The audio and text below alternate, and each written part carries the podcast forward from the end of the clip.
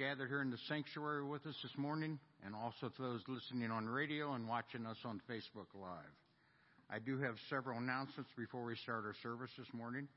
First, I want to say thank you to the praise team for the wonderful prelude this morning, and I like them up here on the stage myself. Uh, and announcements. There will be a congrega- congregational meeting following this morning's worship service as we vote on repairs to the chimney and also tearing down part of that chimney. So we'll talk about that later in our church's meeting. Our daily bread booklets are back in the sanctuary here and also at all the entrances. Those are good from June through August. The next wonderful Wednesday meal is May 26th. These meals are open to the general public, so if you know of anybody who would like to join us for a meal that evening, please let us know. Uh, the menu that night will be hamburgers, hot dogs, salad, chips, and cookies. Just to mention again, that meal will be May 26th and is from 6 to 7 p.m. that evening. Our last announcement today, I'd like to call Pastor Joel up here to deliver that. Thanks, Jack. I uh, just want to follow up with the comment Jack actually just made here already. Uh, you guys noticed for our prelude this morning, our praise team singers were up here on the stage, which is a little bit of a change of where they've been this past year as they've continued to lead us in our congregational singing for worship. And I just want to encourage you all to, to think about why we are why we worship together. Um, it may be a change in location, but it's certainly not a change in purpose, right? When we gather as God's people, we gather to praise God and to worship Him together. Just want to remind us all of our of our mission statement. This is something that I've been thinking a lot about lately, and how to how to encourage us in it, and how to keep it as a focus. And this is a great opportunity for us to do that.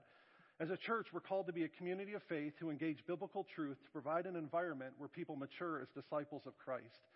And we say that, that there's these E statements that I call them that, that explain how we're going to do that. And the very first one is that we're called to encounter our Creator.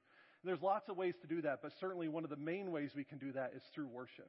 By worshiping God together, keeping our focus on Him, and worshiping with our brothers and sisters in Christ.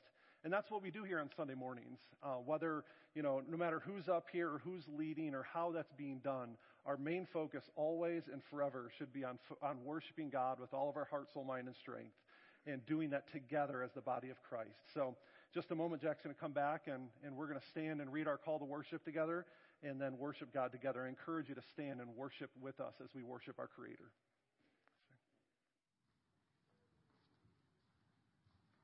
Thank you, Pastor Joel. And now, as we start our service this morning, those who are able, will you please rise and join me in our call to worship? This morning it is taken from Psalm 24. The earth is the Lord's and all that is in it, the world and those who live in it. For he has founded it on the seas and established it on the rivers. Who shall ascend the hill of the Lord? And who shall stand in his holy place? Those who have clean hands and pure hearts, who do not lift up their souls to what is false, who do not swear deceitfully, they will receive blessing from the Lord and vindication from the God of their salvation. Such is the company of those who seek him, who seek the face of the God of Jacob. Lift up your heads, O gates, and be lifted up, O ancient doors, that the King of glory may come in. Who is the King of glory?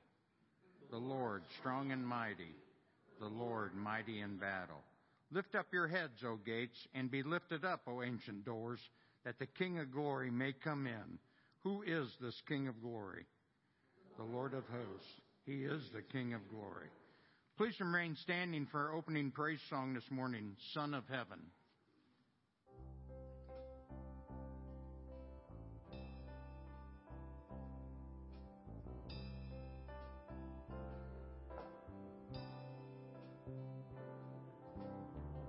This is the word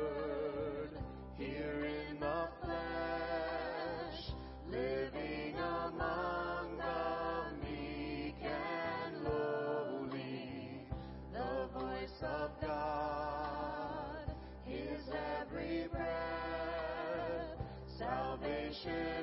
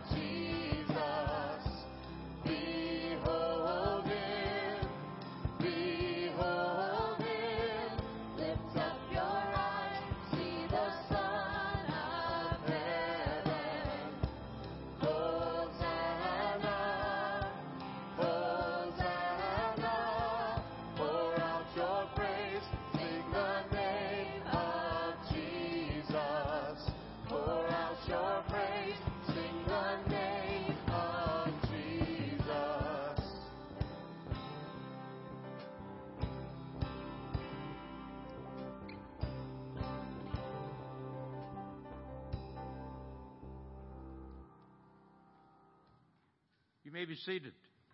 And now will the children's come down for the children's chat with Carolyn Lammers?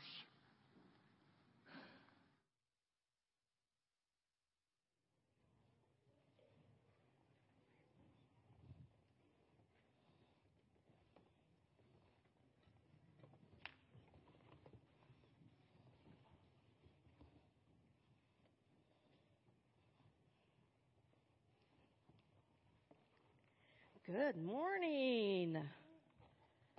What do I have? Cereal.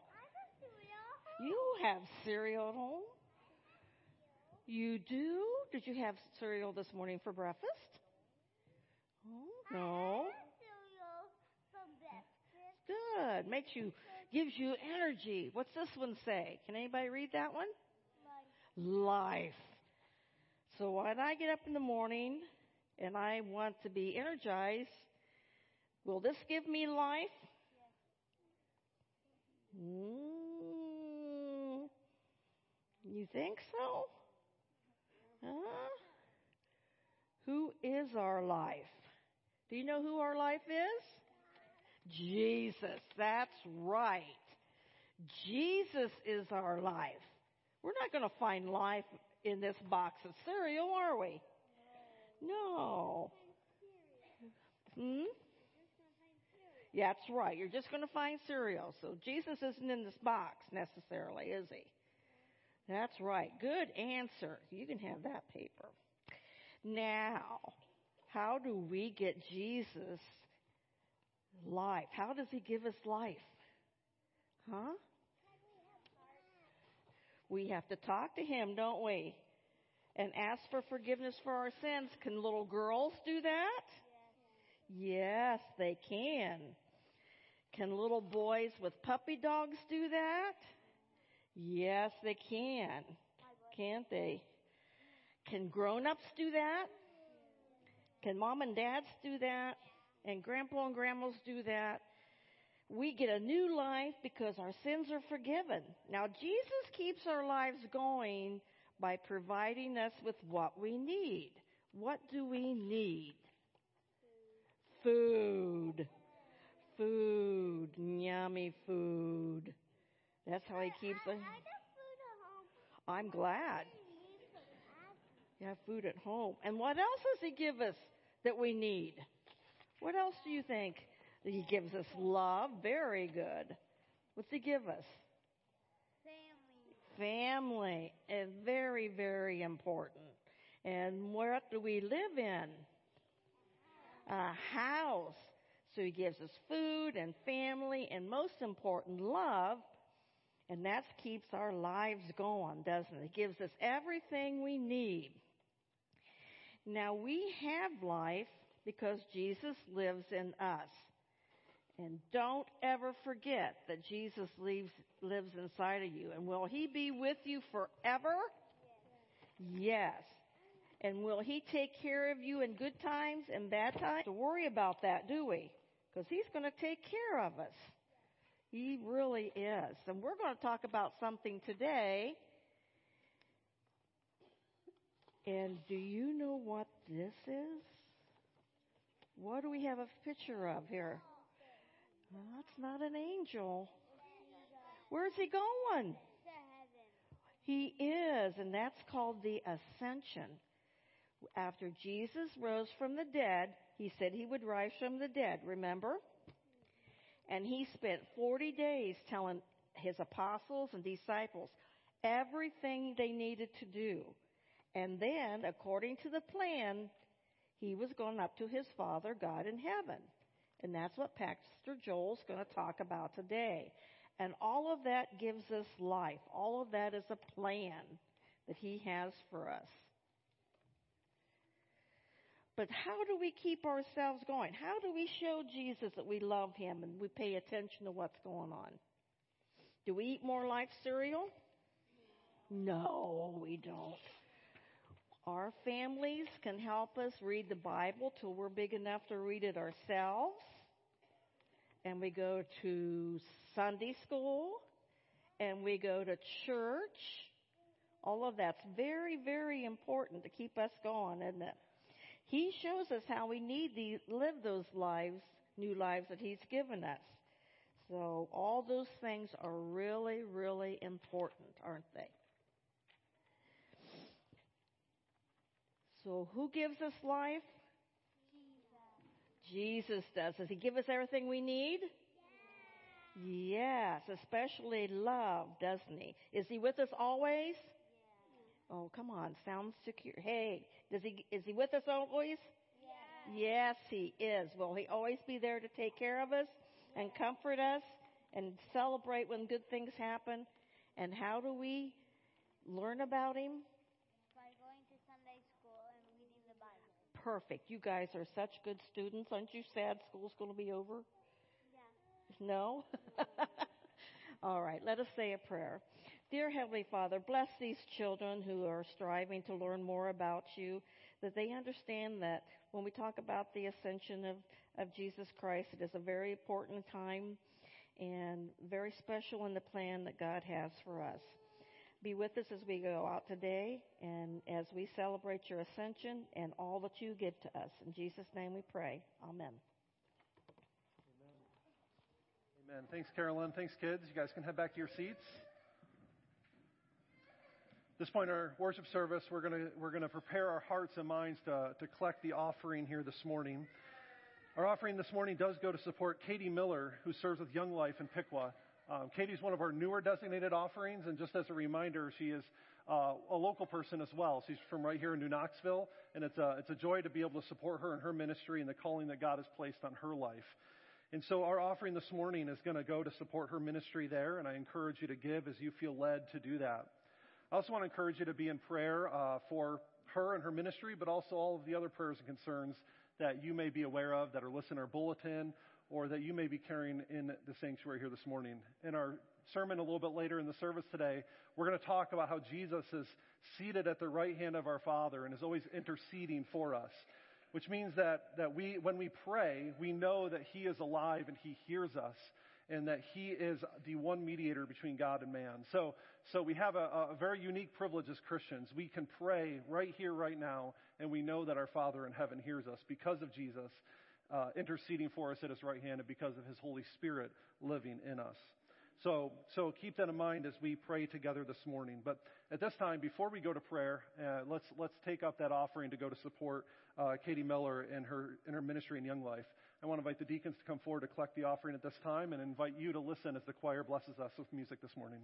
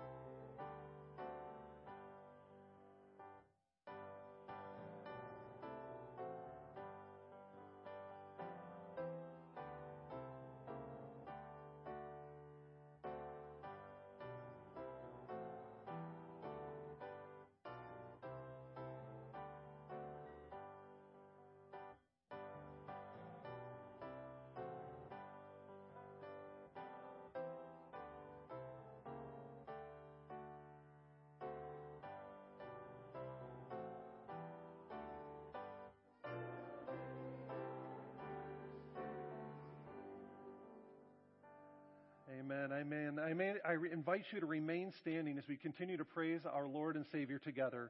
Uh, the next praise song is How Great is Our God. The words are in your bulletin.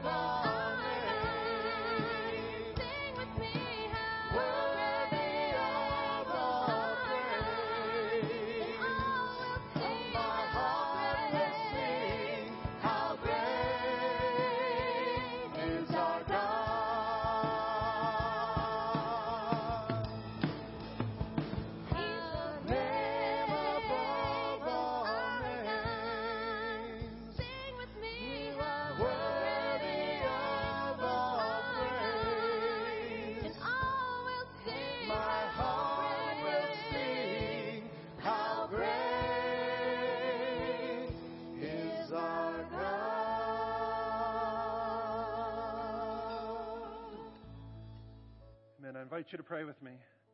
Father God, you are, you are great, and your name is certainly above all names. Your word says that there is no other name under heaven under which men must be saved. And so we thank you, Lord God, that you have saved us, that you have redeemed us through the blood of your Son, Jesus Christ.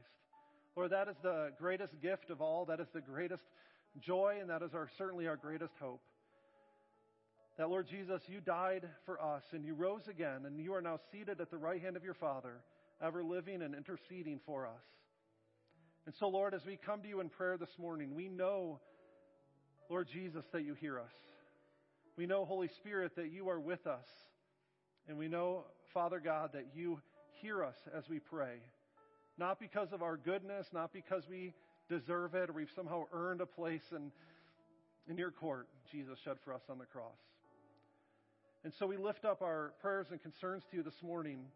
We pray for Katie Miller and her ministry with Young Life in Piqua. We pray, Lord, for not just material blessing and financial support, but Lord, we pray for uh, fruit in her ministry. We pray for spiritual blessing on her and all those that she ministers to.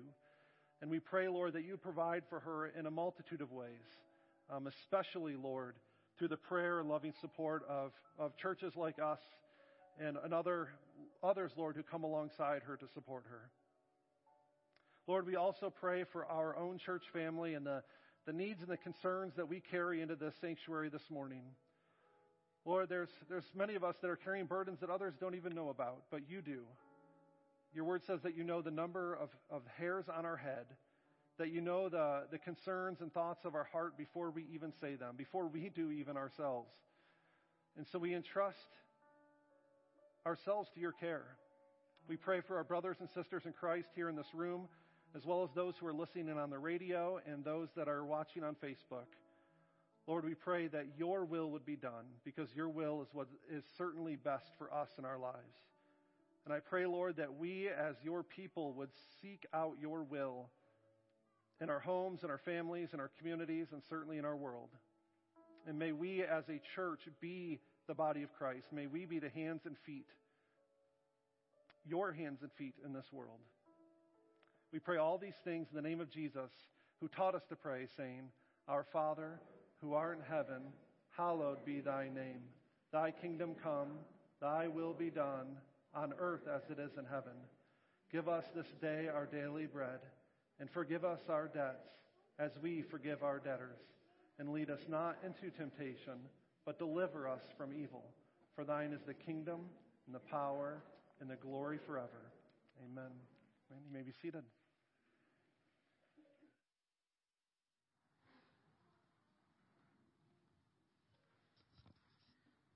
The scripture reading today is from Acts 1, verses 1 through 11. In my former, in my former book, Theophilus, I wrote all about Jesus began to do and to teach until the day he was taken up into heaven, after giving instructions through the Holy Spirit to the apostles he had chosen. After his suffering, he presented himself to them and gave many convincing proofs that he was alive. He appeared to them over a period of 40 days and spoke about the kingdom of God. On one occasion, while he was eating with them, he gave them this command Do not leave Jerusalem, but wait for the gift my Father promised, which you have heard me speak about. For John baptized with water, but in a few days you will be baptized with the Holy Spirit. Then they gathered around him and asked him, Lord, are you at this time going to restore the kingdom to Israel? He said to them, It is not for you to know the times or dates the Father has set by his own authority. But you will receive the power when the Holy Spirit comes on you, and you will be my witness in Jerusalem and all Judea and Samaria and to the ends of the earth. After he said this, he was taken up before their very eyes, and a cloud hid him from their sight. They were looking intently up, up into the sky as he was going, when suddenly two men dressed in white stood before the, beside them. Men of Galilee, they said, why do you stand here looking into the sky? The same Jesus who has been taken from you into heaven will come back in the same way you have seen him go into heaven. This is the word of the Lord.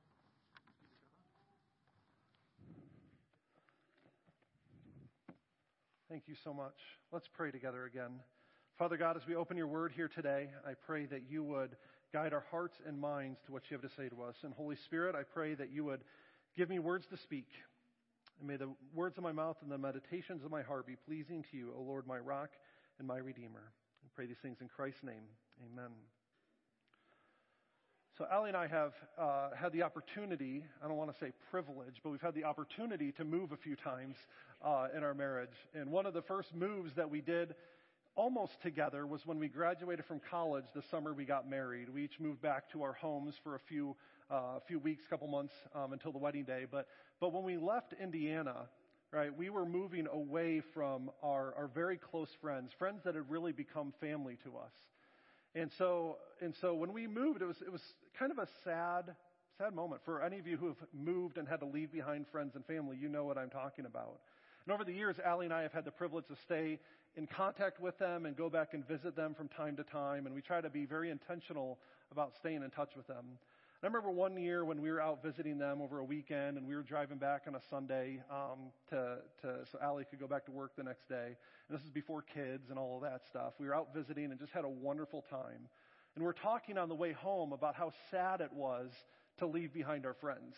Right? These friends who had already, who I already mentioned had become like family to us. And every time we went to visit, it was just such a wonderful time. But then every drive home for five hours in the car was, was this sad, just uh, moment of just realization that we were not going to see them again for quite a while. And we're thankful for the opportunity to, to, to connect with them through technology and those sorts of things, but it's just not the same as being in person with, with your close friends and family. Now, I share that story with you here this morning because we're going to look at a story here in Scripture of the time when Jesus departed from his disciples. Now imagine what it must have been like for the disciples. They'd been on a roller coaster of a few weeks, hadn't they? They had, they had seen the, the teacher, their mentor, their friend, this Jesus, who they'd lived with day in, day out for almost three years. They saw him arrested, crucified, and buried. Right? For some of them, they thought maybe that was it, right? They thought that was the end of their knowing Jesus. But three days later, he rose from the grave and, and over the course of 40 days appear to them over and over again. And, and imagine just the, the pit that they were probably in and then the joy that they felt at the resurrection, right? This Jesus that they had known and loved was back, right? He had conquered death. He had, he had risen from the grave. And so he is now going to be with them and, and had appeared to them multiple times. But here, as we see in the account in Acts chapter 1, right, Jesus is now about to depart and be with his Father. Imagine the, the sadness that they must have been experiencing at that moment. They, they finally got their, they, they got their Lord back, right? And now he's telling them he's going to go and he's going to, and he's going to leave them behind. But in John chapter 16, Jesus had been preparing them for this moment just as he prepared them for his arrest and crucifixion. In John 16, 7, he tells them, Very truly I tell you, it is for your good that I am going away. That seems kind of strange, doesn't it? Why is Je- how could Jesus possibly say that it is for our good, it is for our benefit that he is going to go away? Wouldn't it be better if Jesus just stayed here from here on out? Right? He's he's resurrected, he's going to live forever. Wouldn't it be better if Jesus just stayed here on earth and to, to teach and to guide and to direct us? How can he possibly say it's better for him to go away? How is it to our benefit as his disciples, as his followers, if he's going to go back to heaven to be with the Father. Well, I'm going to talk this morning about a few things. And they're coming right from Scripture about why it is better for Jesus, how that, that he is going to be with the Father. I'm going to tell them all to you up front here so you, you get the gist of it, but then we're going to talk about each one in turn. It is better because Jesus is going to prepare a place for us. It is better because Jesus is going to send his Holy Spirit to be with us. It's better because he is now seated at the right hand of God. And it's better because he will come again. Now, the Ascension, today is Ascension Sunday, and we're talking about this a very important part of Jesus' life and ministry, his ascension, and then, of course, his, his lordship at, at the Father's right hand. But it's a part of Jesus' life and ministry that gets maybe a little bit less attention than the rest, right? We talk a lot about his death and his resurrection. We talk a lot about him coming again, but, but we don't focus so much on his ascension all the time. I bring this up here this morning to, to illustrate a point. This is my Christian theology book that I got in seminary, right? That sits on my bookshelf. Um, you can see I've obviously read all of it, of course, right? There's, it's right here. There are 1,253 pages, not counting the index and, and all of that stuff in the back of the book. The author devotes a total of two pages to the act of the ascension, right? 1,253 pages. Two of them are devoted to the actual act of the ascension. Now that seems like a very minor detail. So why, why is there a day in the church calendar devoted to it? Why are we spending our time here this morning talking about it? Well, even though scripture shows very little attention to the actual act, right? We see it here. It's mentioned just briefly at the end of gospel, the Gospel of Mark and here at the beginning of Acts chapter 1. But the, so the act itself receives very little attention from Scripture in this particular theology book. But the effects, the benefit of the ascension is, is seen all throughout Scripture. And it's seen all throughout the pages of this book. So while the act of the ascension receives very little attention from in that sense, the effect of it, the benefit of it is, is obvious throughout. And that's what we're talking about here today. And so let's go back to those four points. The first one, it's better for him to go to be with the Father because one, he is preparing a place for us.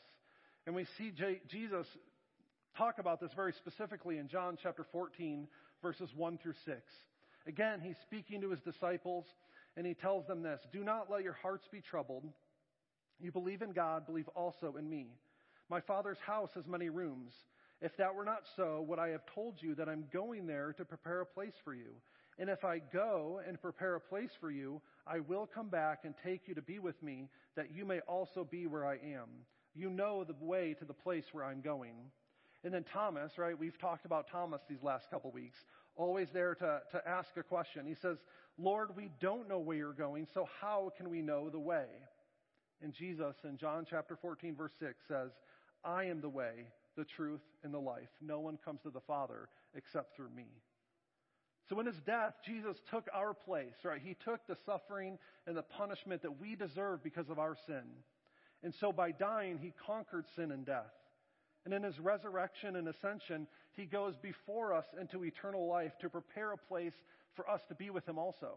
So if Jesus died for our sins and we experience forgiveness because of his shed blood on the cross, then we will also experience eternal life and new life because of his resurrection and ascension. And he says just as much there. He's going to prepare a place for us. This is actually very much a, a wedding kind of motif here.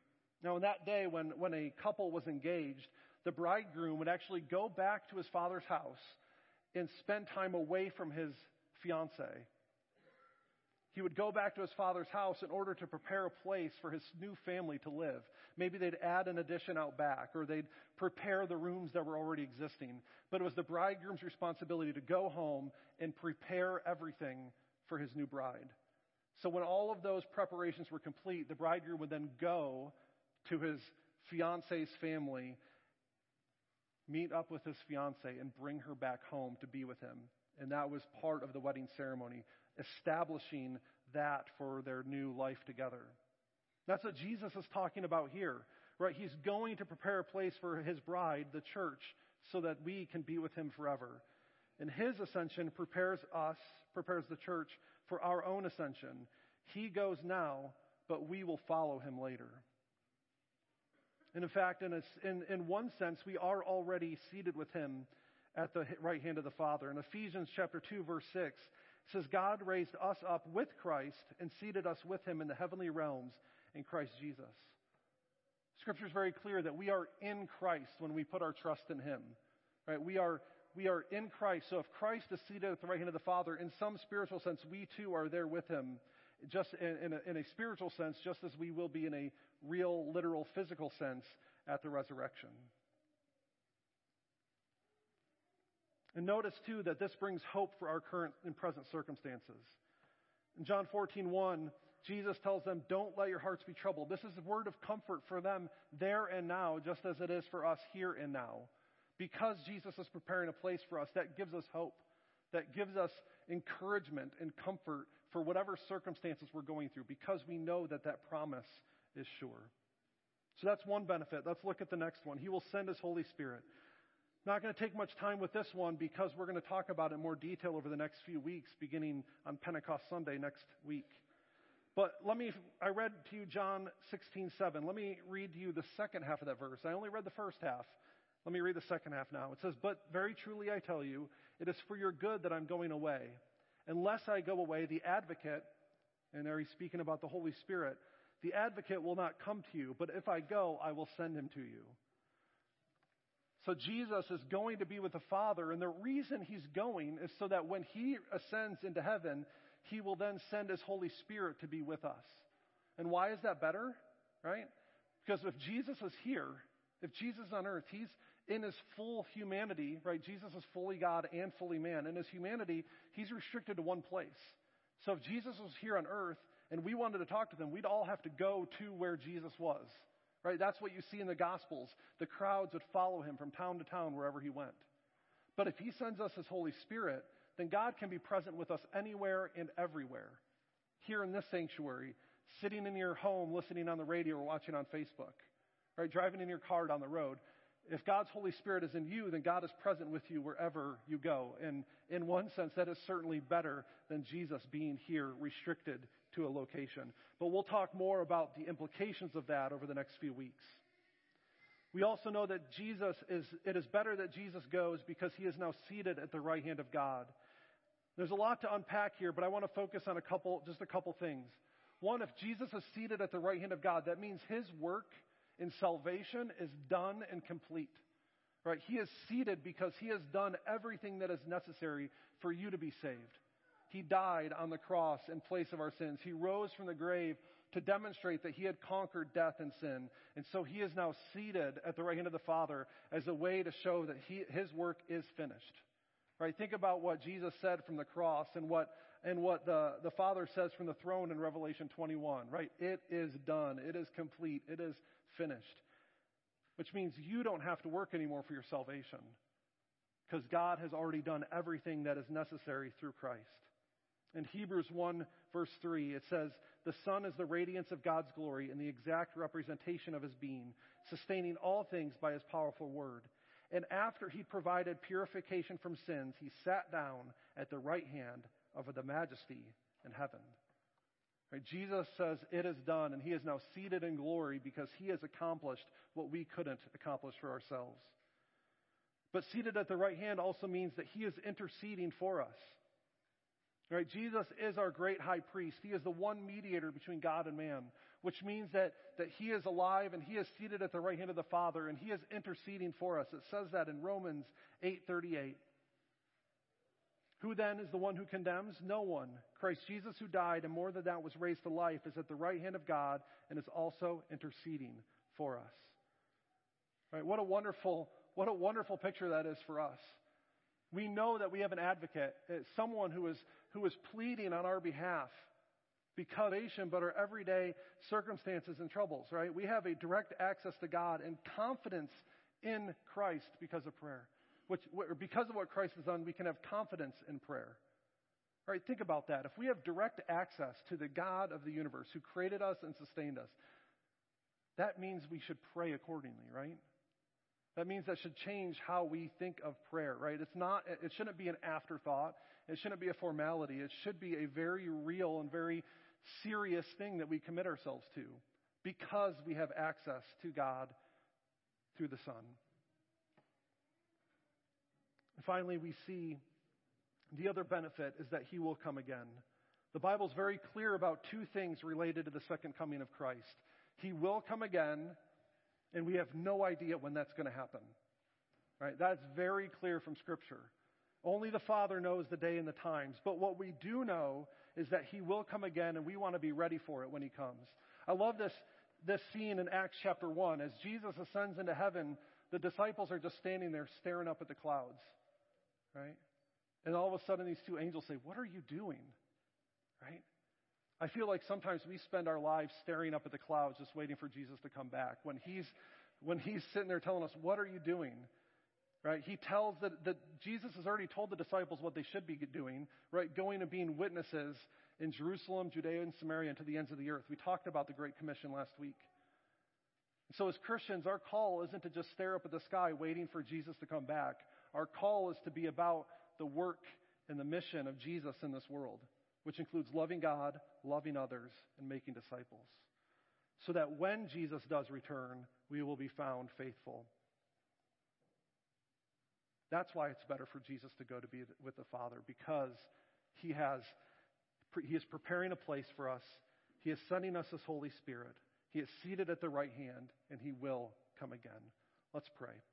Father God, I thank you for this day. I thank you that you have given us your word, and you've given us, Lord, a, a wonderful picture of the ascension and its significance for us. Lord Jesus, I thank you that you are now seated at the right hand of your Father, ever interceding for us. Let us not forget that, and let us live accordingly. We pray these things in Christ's name. Amen. As we prepare our hearts for communion this morning, I want to invite you to stand. We're going to sing uh, the first verse of hymn number 105, He is Lord. I invite you to stand and sing with us.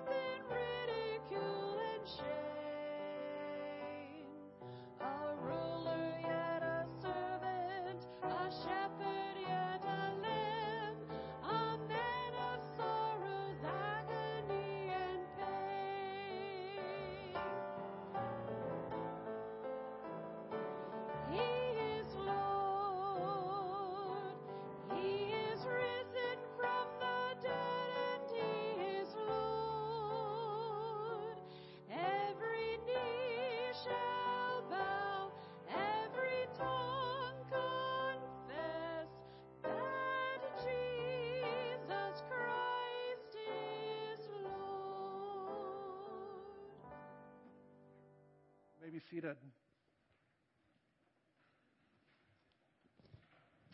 I invite you to pray with me as we prepare our hearts for the Lord's Supper. Father God, thank you for this time. I thank you for this bread and this juice, which represents your body broken for us and your blood shed for us. Lord Jesus, you are seated at the right hand of your Father in majesty and glory precisely because you laid down your life for us. It is through your death and resurrection, Lord, that you have redeemed us for yourself so that we can sing your praises and be with you forever. So as we take this bread and this cup, Lord, we ask that you would bring to mind those things that have, that, the, the ways that we have fallen short. Lord, we are all sinners in need of a Savior, and remind us of those things. Not to, not to, to, to condemn us, Lord, but to convict us so that we may bring those things to you, confessing them as sin, repenting from them and turning towards you. And as we take this sacrament to our comfort, Lord, remind us that we are loved and forgiven through the grace and mercy of our Lord Jesus Christ and by putting our faith in him. We pray these things in Christ's name. Amen. Just a moment, I'm going to have the words of institution and invite you to come forward and to take this sacrament to your comfort. We are going to serve at the altar today. There'll be two stations on each side. I invite you, if you're able to come forward. If you're not able to come forward or choose not to for any reason, there are going to be a couple elders who will bring communion to you. Just try to grab their attention. Um, we'll come down the two side aisles and then come back up the center aisle together. In 1 Corinthians 11, the Apostle Paul says, I've received from the Lord what I also passed on to you. The Lord Jesus, on the night he was betrayed, took bread, and having given thanks, he broke it and said, This is my body, which is for you. Do this in remembrance of me. In the same way, after supper, he took the cup, saying, This cup is the new covenant in my blood. Whenever you drink it, do so in remembrance of me. For whenever you eat this bread and you drink this cup, you proclaim the Lord's death until he comes. So, all you who have received Jesus as your Lord and Messiah, invite you to come forward and take this holy sacrament to your comfort.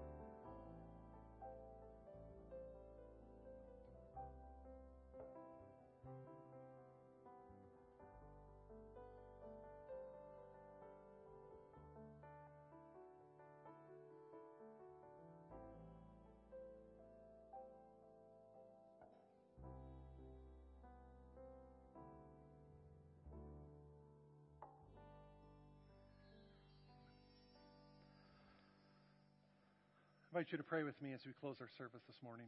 Father God, thank you so much for this day. We thank you for the, the ministry of your bread and your cup. We thank you for what it means for us that you have died and rose again, that we are forgiven not of our own accord, but because, Lord Jesus, of what you've done for us. And now you filled us with your Holy Spirit that we may live for you in response to the grace and love that we have received through Christ. We pray these things in Christ's name. Amen. Now, by the grace of our Lord Jesus Christ, the love of God, and the fellowship of the Holy Spirit be with you all. You may go in peace. Just a reminder for those that are members of our church family, we do have a brief congregational meeting. I invite you to stick around for that and, give us just a, a few moments to transition into that time. Thank you all for being here today.